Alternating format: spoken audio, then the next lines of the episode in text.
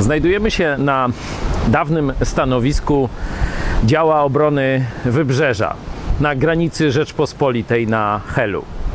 Dlaczego ludzie tak bardzo bronili swoich granic? Dzisiaj jest już to niemodne, ale w Biblii znajdujemy powód.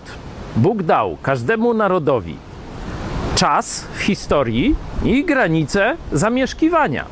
Czyli jest to, można powiedzieć, pewien dar, wyzwanie od Boga.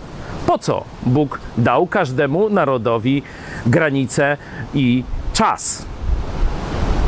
Po to, żeby szukały Boga, żeby go znalazły w Jezusie Chrystusie. To apostoł Paweł mówi w 17 rozdziale dziejów apostolskich najmądrzejszym ludziom swoich czasów, czyli filozofom, politykom i artystom greckim.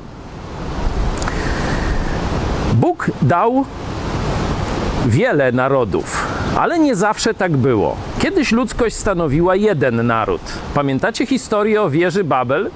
Wtedy nie było granic, wtedy nie było różnych języków, nie było różnych kultur, wszyscy stanowili jedno.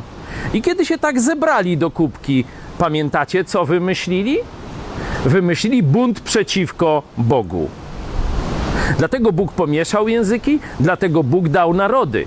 Dlatego Bóg każdemu narodowi z osobna dał ten sam cel, żeby była konkurencja między narodami. Niech narody pokazują, które szybciej, które bardziej szukają Boga. Tym narodom Bóg błogosławi. Stąd patrząc na historię narodów, możemy zobaczyć historię błogosławieństwa Bożego.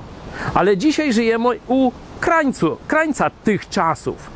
Dzisiaj znowu likwiduje się granice, dzisiaj znowu chce się zbudować wieżę Babel Multikulti. Jak myślicie, czy to nowe społeczeństwo projektowane przez globalistów będzie posłuszne Bogu?